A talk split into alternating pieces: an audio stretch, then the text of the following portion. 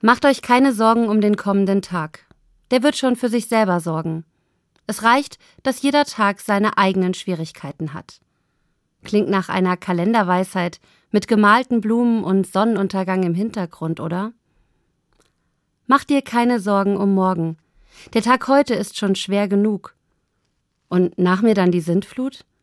Kann ich mir so eine Haltung in Zeiten der Klimakrise überhaupt erlauben?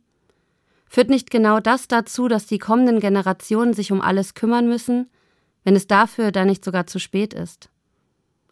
Macht euch keine Sorgen um den kommenden Tag. Das ist kein Kalenderspruch, sondern ein Satz aus der Bibel. Jesus sagt das.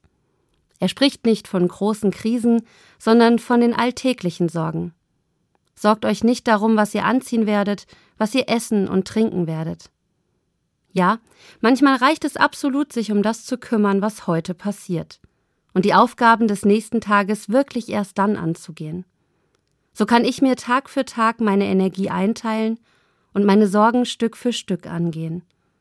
Das heißt, ich mute mir nicht mehr zu, als ich heute schaffen kann, damit ich mich nicht selbst überfordere, damit ich bei all den Sorgen des Alltags noch genug Zeit und Luft zum Energieaufladen habe.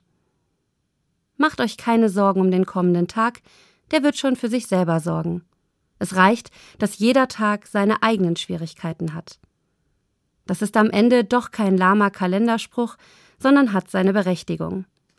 Damit kann ich etwas entspannter die schwierigen Tage meistern, gerne mit Sonnenuntergang im Hintergrund.